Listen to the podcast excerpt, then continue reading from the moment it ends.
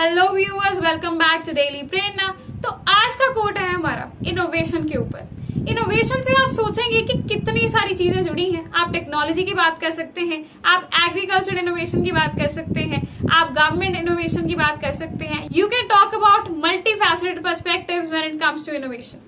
But Steve Jobs, जो कि हम जानते हैं कि he is the man behind Apple, और इन्होंने आईफोन को अपने आप में ही एक ब्रांड बना दिया। और हम जानते ही हैं कि आज की डेट में वो एक अलग ही इकोसिस्टम है अपने आप में, जिसे चेरिश किया जाता है थ्रू आउट द वर्ल्ड। अब इनका ओपिनियन इनोवेशन के बारे में जानना काफी अच्छा रहेगा, क्योंकि हम जानेंगे कि the man who was the most innovative in himself, इन्होंने इनोवेशन के बारे में क्या कहा है।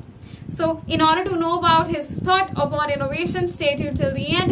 And video start करने से पहले मैं आपको ये बोलना चाहूँगी कि don't forget to like and share this video as well as subscribe to our channel. So let's get started.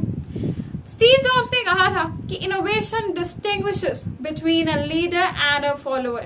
तो आप ये देख सकते हैं कि उन्होंने क्या बताया है कि इनोवेशन जो एक चीज है, जो वो लेकर आता है वो तो लीडर बन जाता है, बट जो उसे यूज करता है वो एक फॉलोअर ही रह जाता है। और ये चीज जो है हमने आज की लाइफ में देखी ही है, क्योंकि बहुत सारी ऐसी कंपनीज होती हैं जो नई चीजें लेकर तो आती हैं, लेकिन उसमें जिन लोगों का एफर्ट क्या होता है उन्हें हम एक लीडर बोल सकते हैं। लेकिन जो योग यानी कि the majority of the people which are implementing them, they are just mere followers.